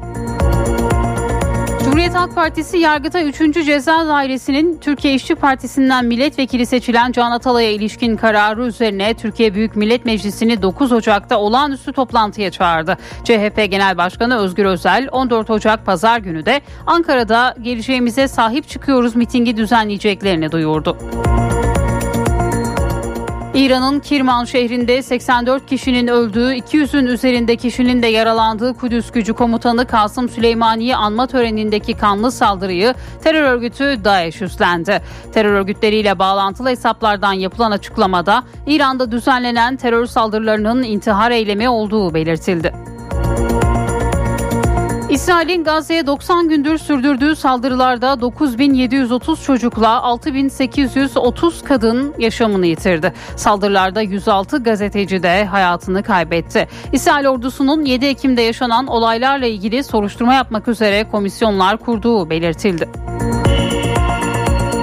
Somali açıklarında bir ticari gemiye 5-6 kişilik silahlı grup tarafından baskın yapıldığı bildirildi. Birleşik Krallık Deniz Ticareti Operasyonlarından yapılan açıklamada 5-6 kişilik grubun bastığı gemideki mürettebatın sığınaklara girdiği ifade edildi. Somalili korsanlar geçen ay bölgede iki ticari gemiyi kaçırmıştı. Amerika'da kız çocuklarına yönelik cinsel istismar, pedofili ve fuhuş oluşturmaktan gözaltında tutulurken ölü bulunan Amerikalı milyarder Jeffrey Epstein'ın davasına ilişkin dosyalarda İngiltere Kralı Charles'ın kardeşi Prince Andrew'un da adı geçiyor. Reşit olmayan çocuklarla alakalı taciz iddialarında Andrew'un da yer alması Londra basınını ana sayfadan göz, e, Londra basını bu haberi ana sayfadan gördü. Uzun süredir gözlerden uzak bir yaşam süren tiyatro ve sinema oyuncusu Ayla Algan geçirdiği beyin kanaması sonucu hayatını kaybetti. Usta oyuncu için Muhsin Ertuğrul sahnesinde tören düzenlenecek. Algan cumartesi günü öğle namazının ardından cenaze namazının kılınmasının ardından Aşyan mezarlığında toprağa verilecek. Türkiye'nin ilk astronotunun uzaya gönderiliş tarihi belli oldu. Sanayi ve Teknoloji Bakanı Mehmet Fatih Kacır, Türkiye'nin ilk astronotu Alper Gezer Avcı'nın AX-3 mürettebatıyla birlikte 17 Ocağı 18 Ocağı bağlayan gece 1.11'de Uluslararası Uzay İstasyonu'na hareket edeceğini bildirdi. İstanbul Büyükşehir Belediyesi Afet Koordinasyon Merkezi'nden kar yağışı uyarısı yapıldı. AKOM'dan yapılan açıklamada 8 Ocak pazartesi gününden itibaren Sibirya kökenli soğuk hava dalgasının kent genelinde etkili olacağı bildirildi ve kar yağışı için de tarih verildi. 9 Ocak Salı günü kentin yüksek kesimlerinde 10 Ocak Çarşamba günü ise kent genelinde kar yağışının beklendiği vurgulandı. Van'da da dün akşam saatlerinde başlayan ve bugün de devam etmesi beklenen kar yağışı nedeniyle Bahçesaray, Muradiye ve Saray ilçesinde ilk ve orta dereceli eğitime bir gün ara verildi. İstanbul 2023 yılının 11 ayında 16 milyondan fazla turisti ağırladı. İstanbul'da turistlerin en çok ziyaret ettiği yerlerin başındaysa Galata Port geliyor. İstanbul Valiliği Galata Port İstanbul'a 2023'te 190 gemiyle 375 bin yolcunun geldiğini duyurdu. Ve spor Eurolig'in 19. haftasında Fenerbahçe Beko İsrail'in Maccabi Tel Aviv takımını 109'a 74 mağlup etti. Mücadelenin en skorer ismi Sarı Lacivertlilerde 21 sayı kaydeden Taylor Dorsey oldu. Fenerbahçe bu karşılaşmanın ardından 11. galibiyetine ulaşırken Maccabi Tel Aviv ise 8. mağlubiyetini aldı.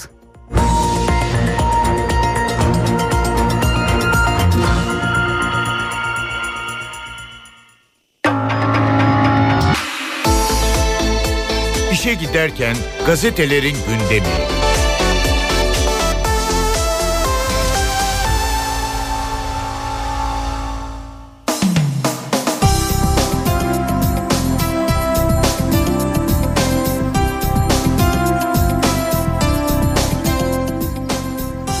Sabahla başlıyoruz. Nihayet yargıya hesap verecek manşetiyle çıkıyor bugün Sabah gazetesi. Sabahın iki yıldır süren yayınları yargıyı harekete geçirdi. Mühür kırarak boğaz manzaralı kaçak bile yapan Halk TV'nin patronu Mahiroğlu hakkında 5 yıl hapis cezası isteniyor. Sarıyer'deki villasına 400 metrekare kaçak bölüm ilave eden Cafer Mahiroğlu'na İBB yetkilileri 2 yıldır göz yumuyordu. Bakanlığın mühürlerini kıran Halk TV'nin patronuna dava açıldığı öğrenildi. Mahiroğlu için 5 yıl hapis cezası isteniyor deniliyor bugün Sabah gazetesinin manşetinde. İstanbul adayı kazanma azminin ifadesi olacak bir diğer başlık. Cumhurbaşkanı Erdoğan İstanbul adayını pazar günü öğreneceksiniz. Partimizin yerel seçimlerdeki kazanma azminin ifadesi olacak dedi. AK Parti Genel Merkezi yakınında inşa edilen yeni konferans binasında incelemeler yapan Cumhurbaşkanı Erdoğan adaylara ilişkin bilgiler verdi. Bizim yapacağımız açıklamalar A'dan Z'ye sürprizdir. Ankara adayını da Ankara'da açıklayacağız. Seçim beyannamesini de 15 Ocak'ta Ankara'da açıklayacağız dedi.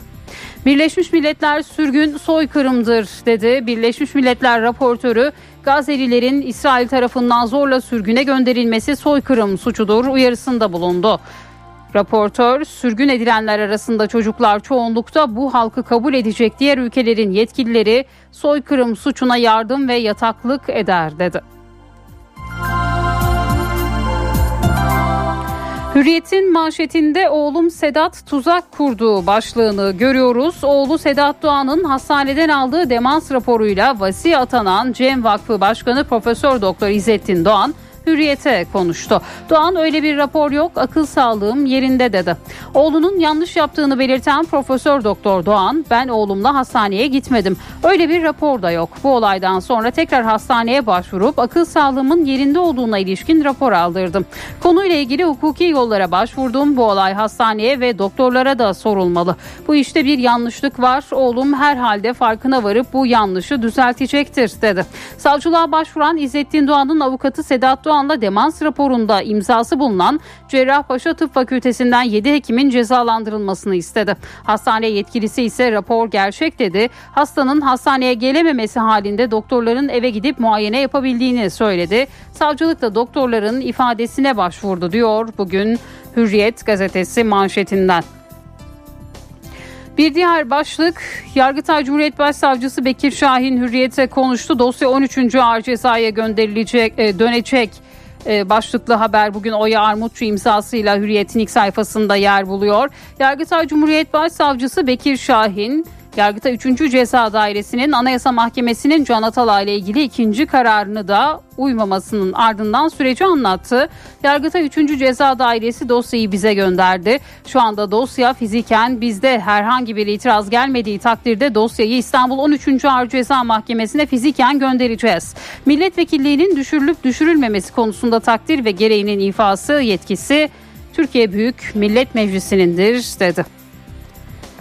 Bir diğer başlık İran saldırısını DAEŞ üstlendi. İran'da General Kasım Süleymani'nin mezarındaki anma törenine çifte bombalı saldırıyı terör örgütü DAEŞ üstlendi. İçişleri Bakanlığı'nın Türkiye'nin DAEŞ'la mücadelesi yayınına göre İslam adına kurulmuş olduğunu iddia etmesine rağmen bütün tahribatını İslam toplumlarına yapan DAEŞ yine Müslümanların katledilmesinde başrolde çıktı.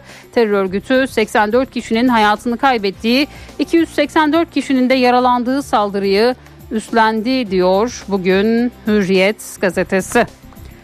Bir diğer başlık hayırlı işler Mahmut amca. Seçil Erzan'ın kırık cep telefonundan 74 kişiyle yaptığı fon yazışmaları da çıktı. Fondan sadece Erzan'ın Mahmut amca dediği akrabası Mahmut Yılmaz'ın memnun kaldığı anlaşıldı. Yazışmalara göre Seçil Erzan 5 Ocak 2023'te Mahmut Yılmaz'dan fon için para istedi. Yılmaz 1 milyon lira gönderdi. Erzan bu parayı 52.700 dolar olarak fona aktaracağını söyledi. Erzan vadeyi iki kere uzatıp 7 Mart 2023'te Yılmaz'ın parasını 100 bin dolar olarak geri verdi. Yılmaz çok teşekkür ederim çok kazançlı oldu diye mesaj attı. Erzansa hayırlı işler Mahmut amca yanıtını verdi ve bu haberde bugün yine Hürriyet gazetesinin ilk sayfasında yer buldu. Kar için tarih 9 Ocak bir diğer haber hafta başından itibaren Türkiye soğuk havanın etkisi altına girecek. Özellikle Anadolu'da kar yağışı görülecek ancak esas soğuma 9 Ocak'ta olacak. Trakya üzerinden gelen yeni hava dalgası Trakya ve İstanbul'a yoğun kar getirebilir diyor Hürriyet gazetesi bugün. Milliyetin manşeti inşaat mühendisliğinde acı tablo temeli çürük. 129 üniversitedeki bölümlerin bazılarında bir profesör bile yok. Bazı mühendisler adım atmadıkları şantiyeler için diplomalarını kiralıyorlar. Japonya'da 7.6'lık depremde binaların çoğunun sağlam kalması Ölü sayısının düşük olması 6 Şubat depremlerindeki 50 binin üzerindeki can kaybımızı akıllara getirdi. Japonya'nın başarısının en büyük nedeni denetim. Mezun olan her mühendisin imza yetkisi yok. Bizde ise tercih edilmediği için puanı oluşmayan inşaat mühendisliği bölümleri var. Türkiye'de 200 bin inşaat mühendisi var. Diploması olan her mühendis imza ve bina denetim yetkisine de sahip oluyor. Yeni mezun inşaat mühendisi 4 katlı yapılara kadar 3 yıllık mühendis 5-7 kat arası projelere imza atabiliyor.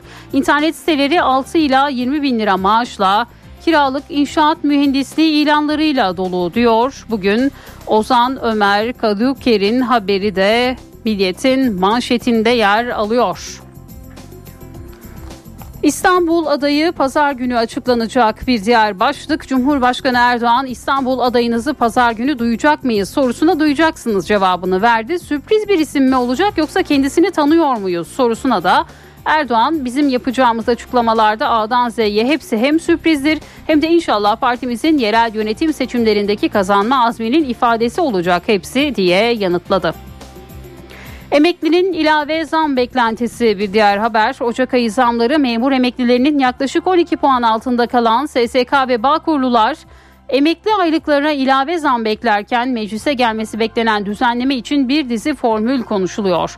Tüm kök aylıklarda kademeli artış öngören detaylı değişikliğin yanı sıra tüm emeklilere belli oranda refah payı ve en düşük aylık alan kesimlere artış masada bulunuyor deniliyor. Bugün yine bu haberde milliyette yer buluyor. İşbirliği için kapı aralandı. Memleket Partisi Genel Başkanı Muharrem İnce Şubat 2021'de istifa ettiği CHP'ye dün seçim işbirliğini konuşmak için ziyarette bulundu.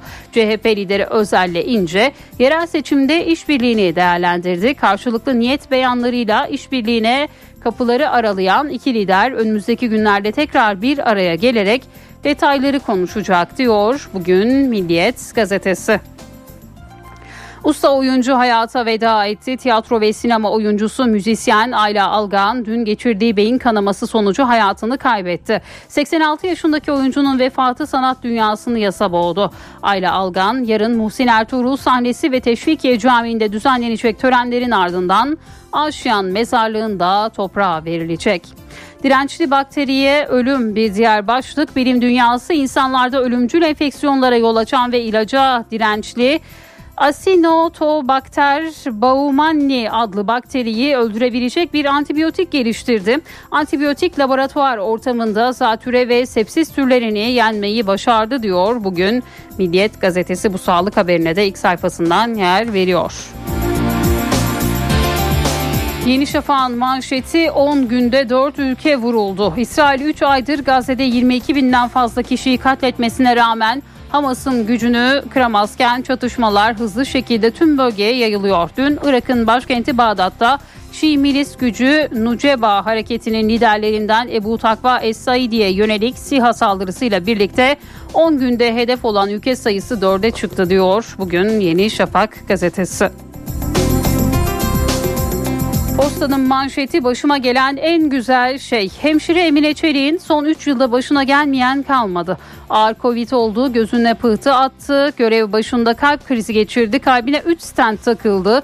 Bu süreçte böbrekleri iflas etti. Kadavradan nakil sırası beklerken 16 yıllık eşinin böbreğiyle can buldu ve bu haberde bugün postanın manşetinde yer aldı. İçinde öğrenci olan servisi kaçırdılar. Bir diğer haber İstanbul'da Tuzla'daki bir ilkokula öğrenci taşıyan servis aracı Kadıköy'de ışıklarda durduğu sırada bir kişi şoföre arka lastiğinin patladığını söyledi. Şoför lastiği kontrol etmek için aracın arkasına geçtiğinde kimliği belirsiz kişi aracın içindeki öğrencilerle çaldı.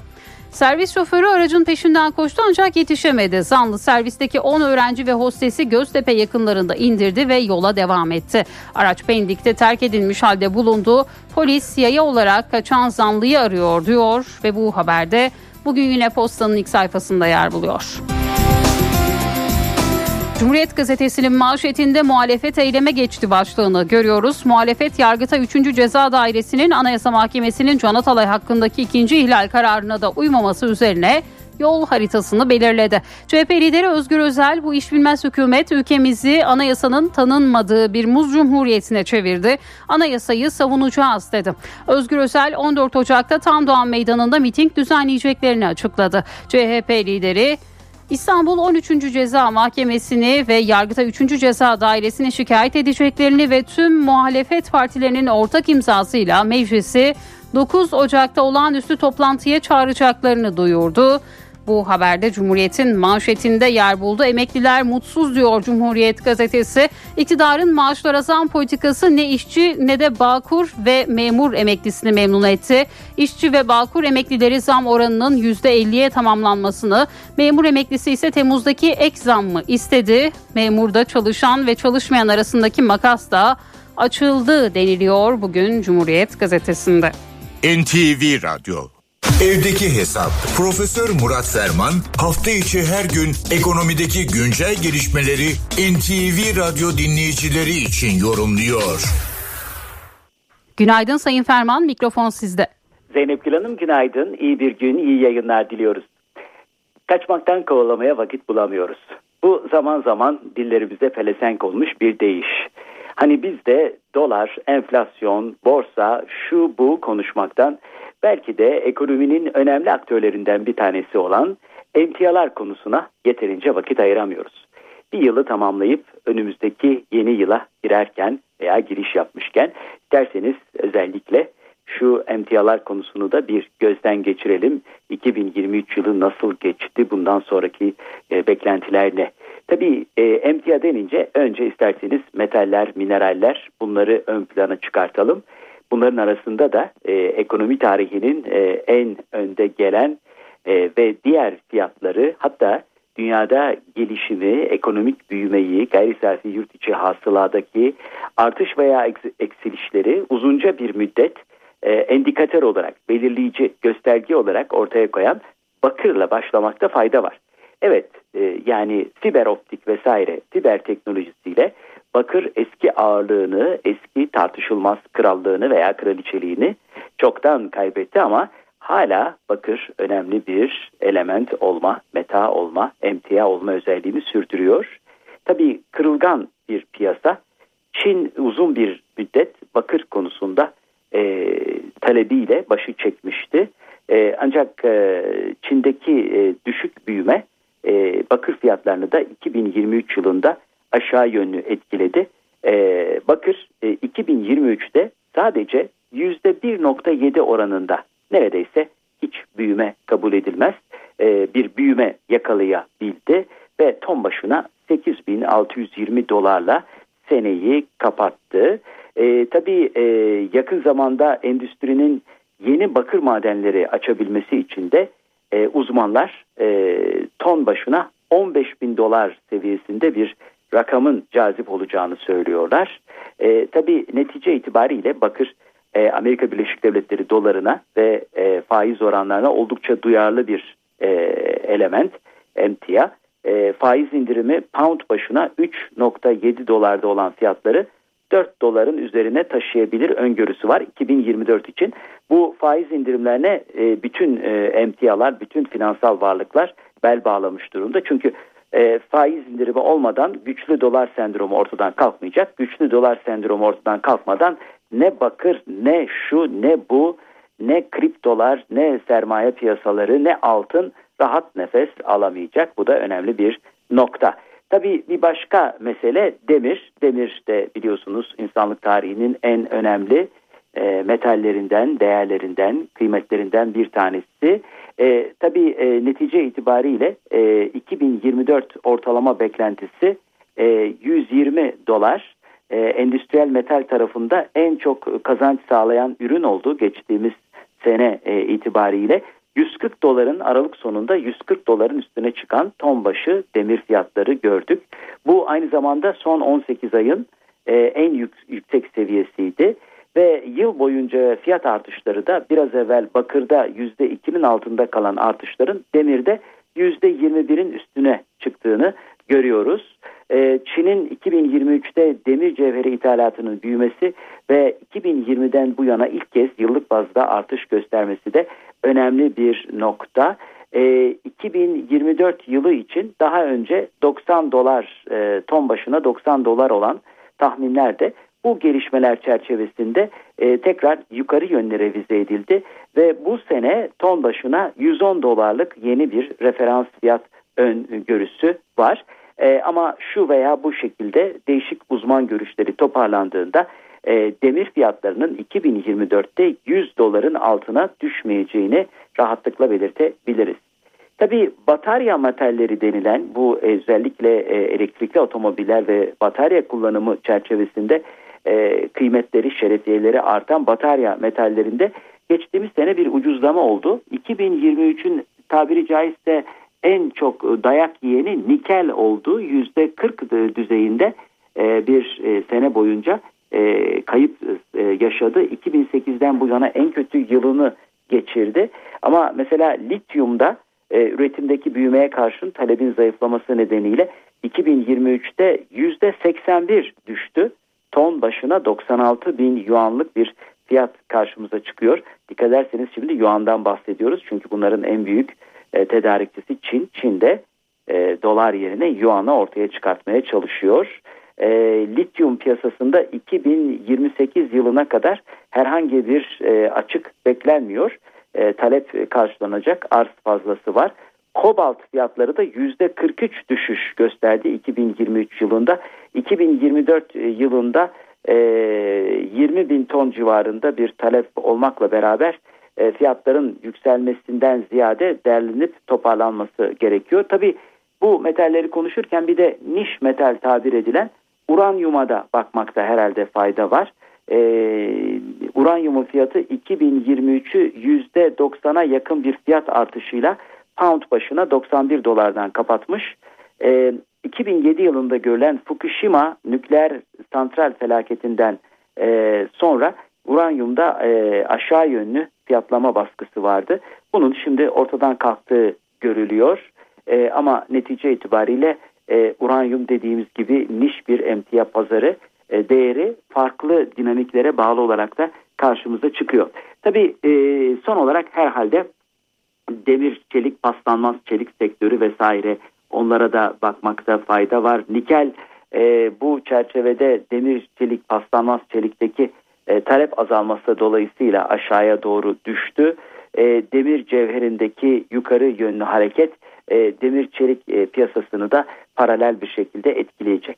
Evet metallerle ilgili emtia piyasasının önemli bir bölümünü oluşturan e, benim deyimimle emtia piyasasının prensleri kabul edilebilecek metallerde durum böyle. Petrolde, e, tahılda ve diğer e, emtialarda ise e, yeri ve zamanı geldiğinde tekrar değerlendirmelerimizi sizlerle paylaşacağız. Bu çerçevede değerli dinleyenlerimize katma değeri yüksek ve yüksek katma değerli bir gün ve esenliklerle dolu bir hafta sonu diliyor. Huzurlarınızdan hürmetlerle ayrılıyorum. Profesör Murat Ferman'la evdeki hesap sona erdi. Kaçırdığınız bölümleri www.ntvradio.com.tr adresinden dinleyebilirsiniz. Dünya markası Bras çatı sistemleri finans bültenini sunar.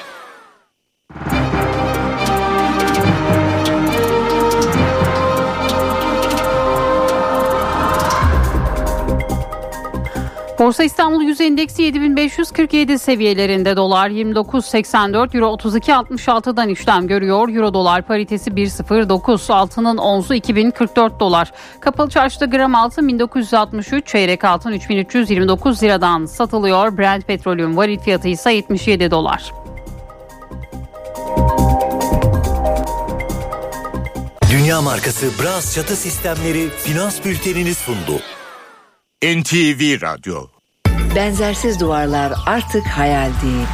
Sandeko Boya hava durumunu sunar.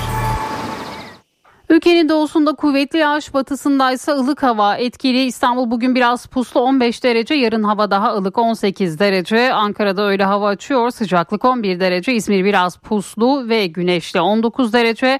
Bursa puslu 17 Antalya açık 21 derece. Pazar 5 büyük kentte de yağmur bekleniyor. Eşsiz boya, eşsiz mekanlar.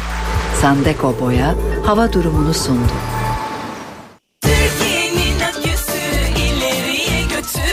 Yiğit Akü yol durumunu sunar. Karayolları Genel Müdürlüğü duyurdu.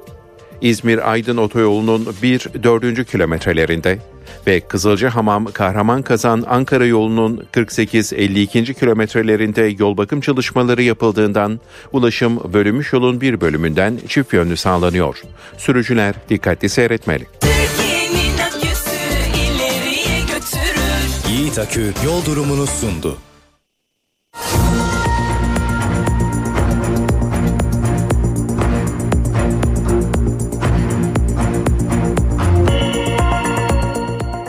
NTV Radyo'da haberleri aktarmayı sürdürüyoruz. Amerikan Dışişleri Bakanı Antony Blinken bugün Türkiye'de olacak. Peki masada hangi konular olacak? Türkiye'den sonra hangi ülkeleri ziyaret edecek? Dışişleri Bakanı Hakan Fidan'la da bir araya gelmesi bekleniyor Blinken'ın. Bu ziyarete ilişkin ayrıntıları NTV Washington temsilcisi Hüseyin Günay'dan dinliyoruz. Antony Blinken'ın oldukça kalabalık bir bavul diyelim artık biz ona. Çünkü 6-7 ülkeye gidecek. Her ülkede farklı konuları konuşacak. Ancak gitmiş olduğu bu 6-7 durakta ortak bir konu var. O da İsrail ve Hamas arasında yaşanan çatışmalar. Amerika Birleşik Devletleri Dışişleri Bakanı Antony Blinken 4. Orta Doğu turuna çıkıyor. Son zamanlarda zaten Amerika'dan çok o coğrafyada olmayı tercih ediyor. İlk durak Türkiye. Bugün Antony Blinken Türkiye'de olacak, İstanbul'da olacak. Cumartesi günü Hakan Fidan'la bir ikili görüşme gerçekleştirmesi bekleniyor. Bu ikili görüşmede masada sadece 3 konu var. Birincisi Amerikalıların talepleri. Amerikalılar Türkiye'den İsveç'in NATO üyeliğini bir an önce zaten komisyondan geçti artık TBMM'nin oturumuna getirin ve oradan da geçirin diye talepte bulunacaklar. Çünkü bu Amerikan iç kamuoyu açısından oldukça önemli bir başlık. Biden yönetimi açısından önemli bir başlık. Tabii Türkiye'nin de bir talebi var F-16'lar. Şimdi F-16'lar konusunda artık Biden yönetimi rengini iyiden iyiye belli etti. Biz Türkiye'ye satmak istiyoruz diyor. Ancak kongrede hala itirazlar var.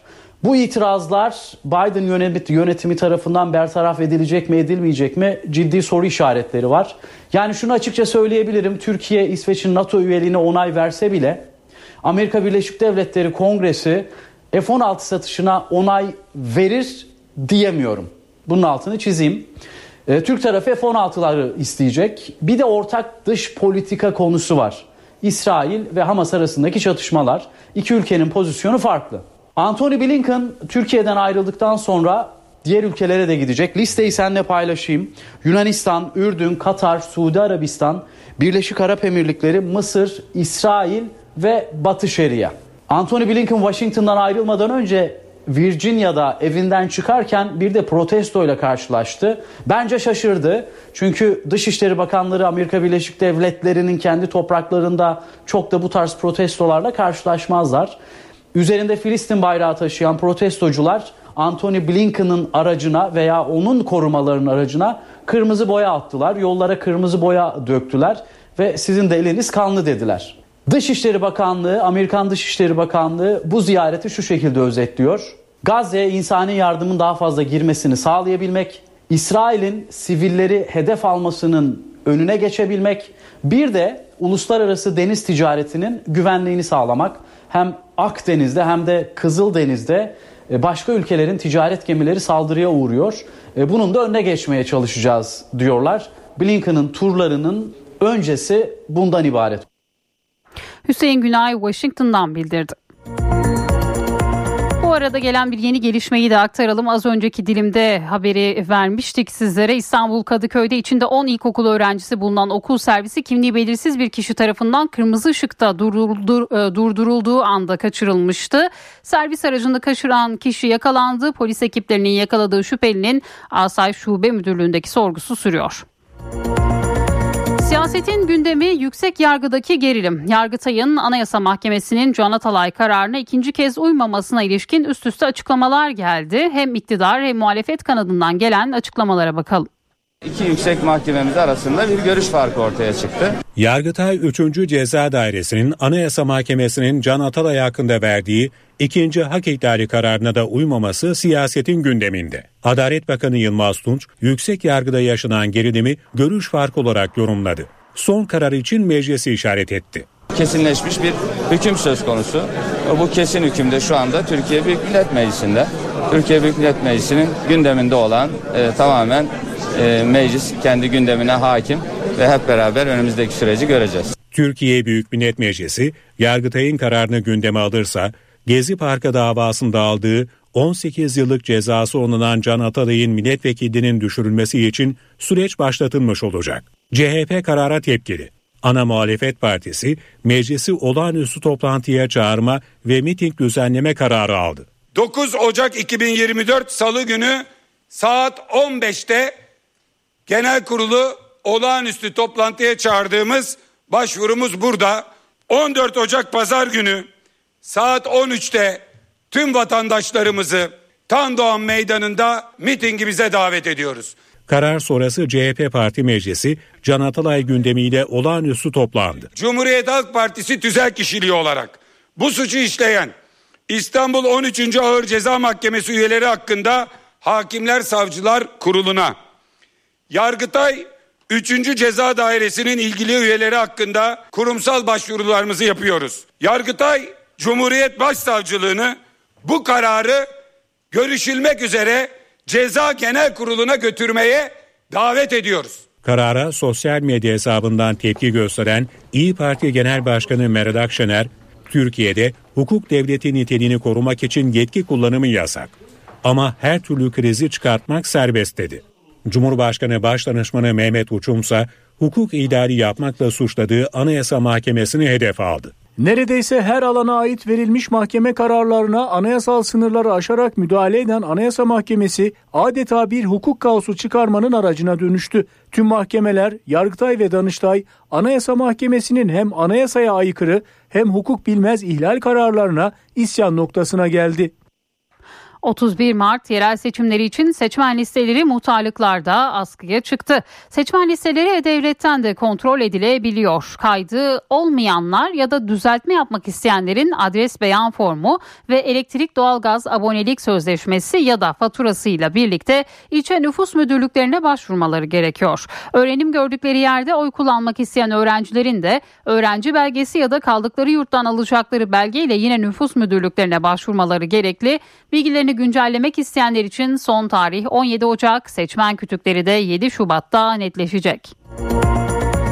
Yeni yılda geçerli olacak memur ve emekli zammı belli oldu. Memurlar ve memur emeklileri %49,25, işçi ve esnaf emeklileri ise %37,5 zam alacak. Arada neredeyse 12 puanlık bir fark var. Türkiye Esnaf ve Sanatkarları Konfederasyonu Başkanı Bendevi Palandöken oranın eşitlenmesi çağrısını yaptı. İşçi ve Bağkur emekli aylıklarına ek zam çağrısı yapıldı. 16 milyona yakın emeklinin beklediği oranlar belli oldu. Enflasyon rakamı sonrası memur emeklisine %49,25, SSK ve Bağkur emeklisine %37,5 zam hakkı doğdu.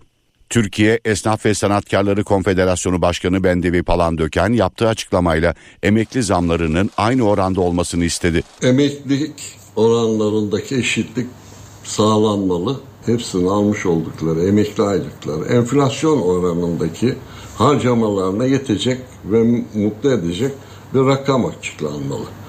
Ee, böyle olmadı maalesef. Onlar yüzde 49.25 ee, yine aynı şekilde SSK ve Bağkurlar'da yüzde 37 civarında. Bu aradaki fark e, gerçekten de norm birliğine ve eşitliğe e, aykırı. Bağkur emeklilerinin prim gün sayısının uzun olduğunu vurgulayan Palandöken, buna rağmen en düşük maaşı onlar alıyor dedi. Memur emeklilerine tanınan hakların diğer emeklilere de sağlanması gerektiğini savundu. Daha zamlar gelmeden yağmur gibi enflasyonla ilgili e, zamlar zaten geldi. Dolayısıyla bu ücretlendeki düzeltmede bari hakkaniyetli bir ölçekte herkesin e, emekli aylıklarda mevcut aylıkları zaten e, belirli oranda üzerine koyulacağı için en azından norm birliği yapılmış olur. İşçi ve esnafa göre, emeklisine göre neden böyle farklı? Temel sebep top sözleşme yani örgütlülük. Ben hep bunun altını çiziyorum.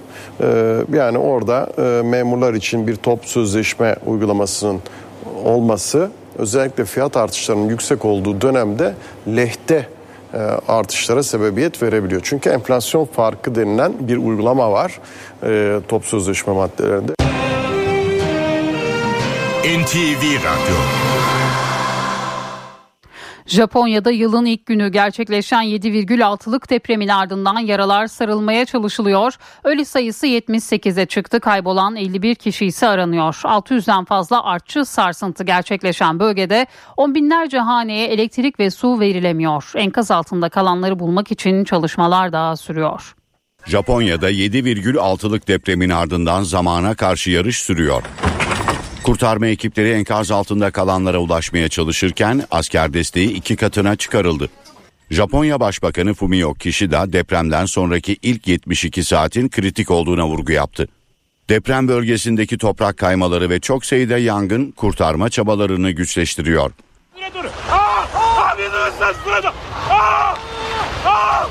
Depremin ardından Vajima bölgesinde gerçekleşen bir toprak kaymasının görüntüsü ortaya çıktı. Dağlık bölgelerde birçok toprak kayması yaşandı, bunun yıkımı arttırdığı belirtiliyor. Yangınlar sebebiyle çok sayıda ev küle dönerken binlerce kişi evsiz kaldı. Ishikawa vilayetinde tahliye edilenlerin sayısı 34 bine yaklaştı. Burada yaşayanlar evlerine dönebilecekler mi belli değil. Gerçekten korkutucu ve endişe verici. Deprem bölgesinde temiz su sıkıntısı da yaşanıyor. Ishikawa, Toyama ve Niigata'da 110 binden fazla haneye su verilemiyor. Yaşlı bir nüfusa sahip olan Japonya'da 80 yaş üstü depremzedelerin durumu da endişeye yol açıyor. Eşimin anne babası yalnızlar. 80 yaşındalar ve içecek suları yok. Su ve yiyeceğin yanı sıra ısınmalar için bir şeyler getirdim. Kurulan yardım merkezlerinde depremzedelere yiyecek dağıtılırken akaryakıt istasyonlarının önünde de uzun kuyruklar oluştu.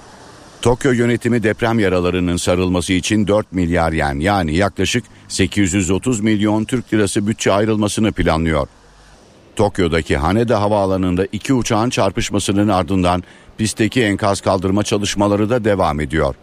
5 kişinin öldüğü kazanın ardından havaalanındaki 4 pistten 3'ü hizmet verebiliyor. Seferlerde aksamalar yaşanırken yüzden fazla uçuş iptal edildi. Telsiz kayıtlarına göre sahil güvenlik uçağının kalkış izni olmadığı ve iniş yapan yolcu uçağının önüne çıktığı belirtilirken soruşturma devam ediyor. 6 Şubat depreminde resmi verilere göre 50 binden fazla insan hayatını kaybetti.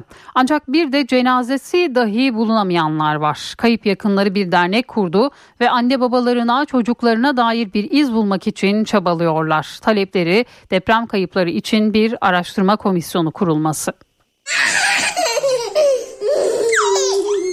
Küçücük bir kemik parçası dahi olsa hani ben onu bileceğim ki çocuğum orada ruhunu teslim etmiş. Bilinmezlik o kadar kötü ki. Ee, hani bir tırnağına biz öyle diyoruz kayıp aileleri bir tırnağına razıyız gidecek bir toprağımız olsun.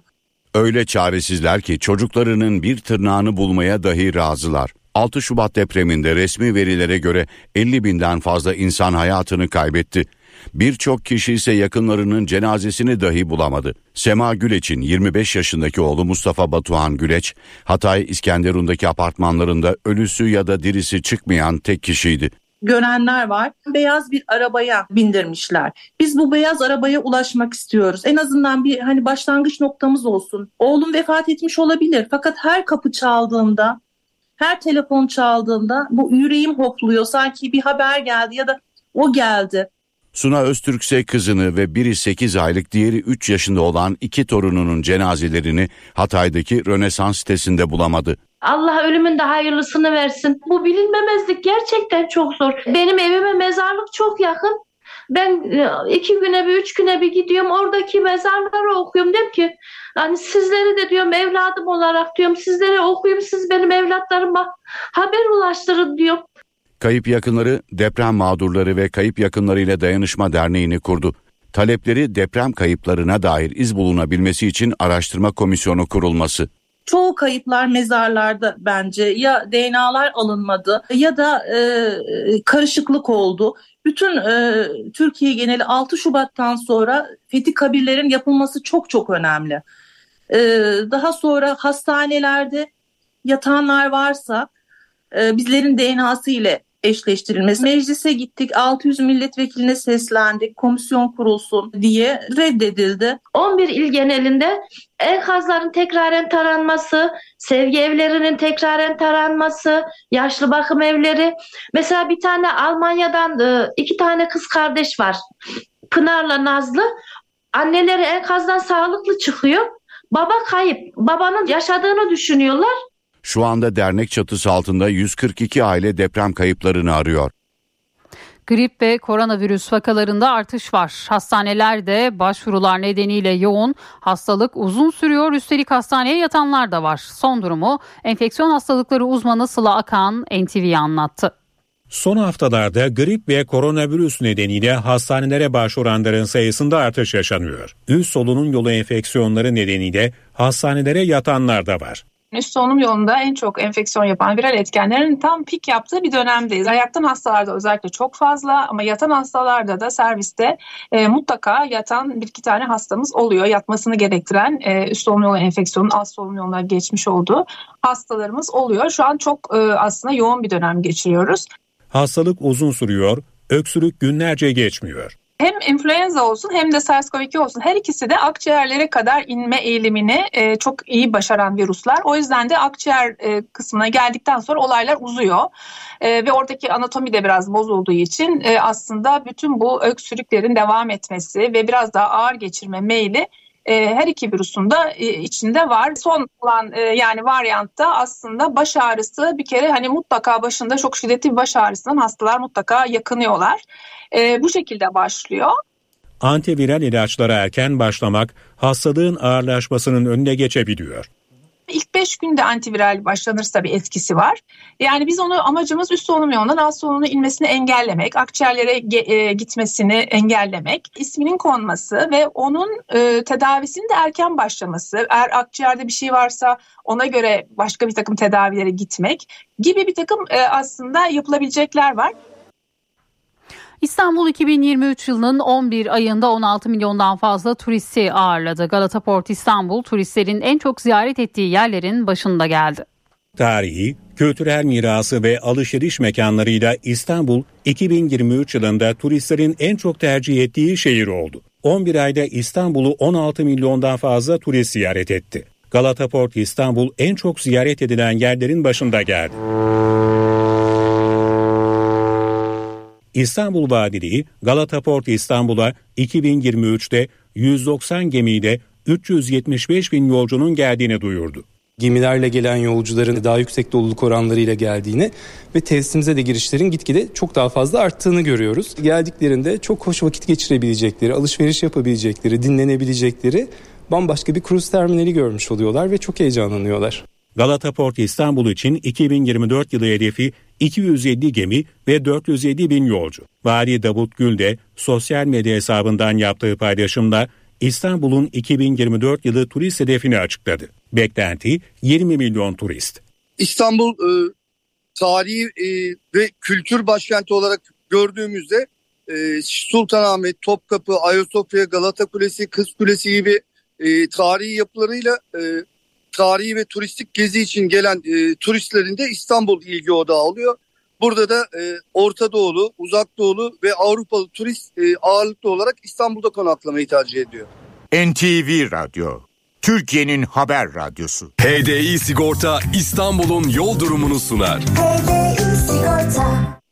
İstanbul'da şu dakika itibariyle trafikte yoğunluk haritası %53'ü gösteriyor. Anadolu'dan Avrupa'ya geçişte 15 Temmuz Şehitler Köprüsü'ne giderken Çamca Beylerbeyi arasında yoğunluk var. Fatih Sultan Mehmet Köprüsü'ne giderken de Çavuşbaşı Kavacık arası yoğun. Her iki köprüde de Anadolu'dan Avrupa'ya geçişte yoğunluk dikkat çekiyor. Avrasya Tüneli ise çift taraflı açık. Avrupa yakasına gelindiğinde Beşli Avcılar Yeni Bosna arasında yoğun ama akıcı bir trafik var. Tem'de ise Bahçeşehir Altınşehir arasında sabah trafiği sürüyor. İyi yolculuklar. HDI Sigorta İstanbul'un yol durumunu sundu. HDI Sigorta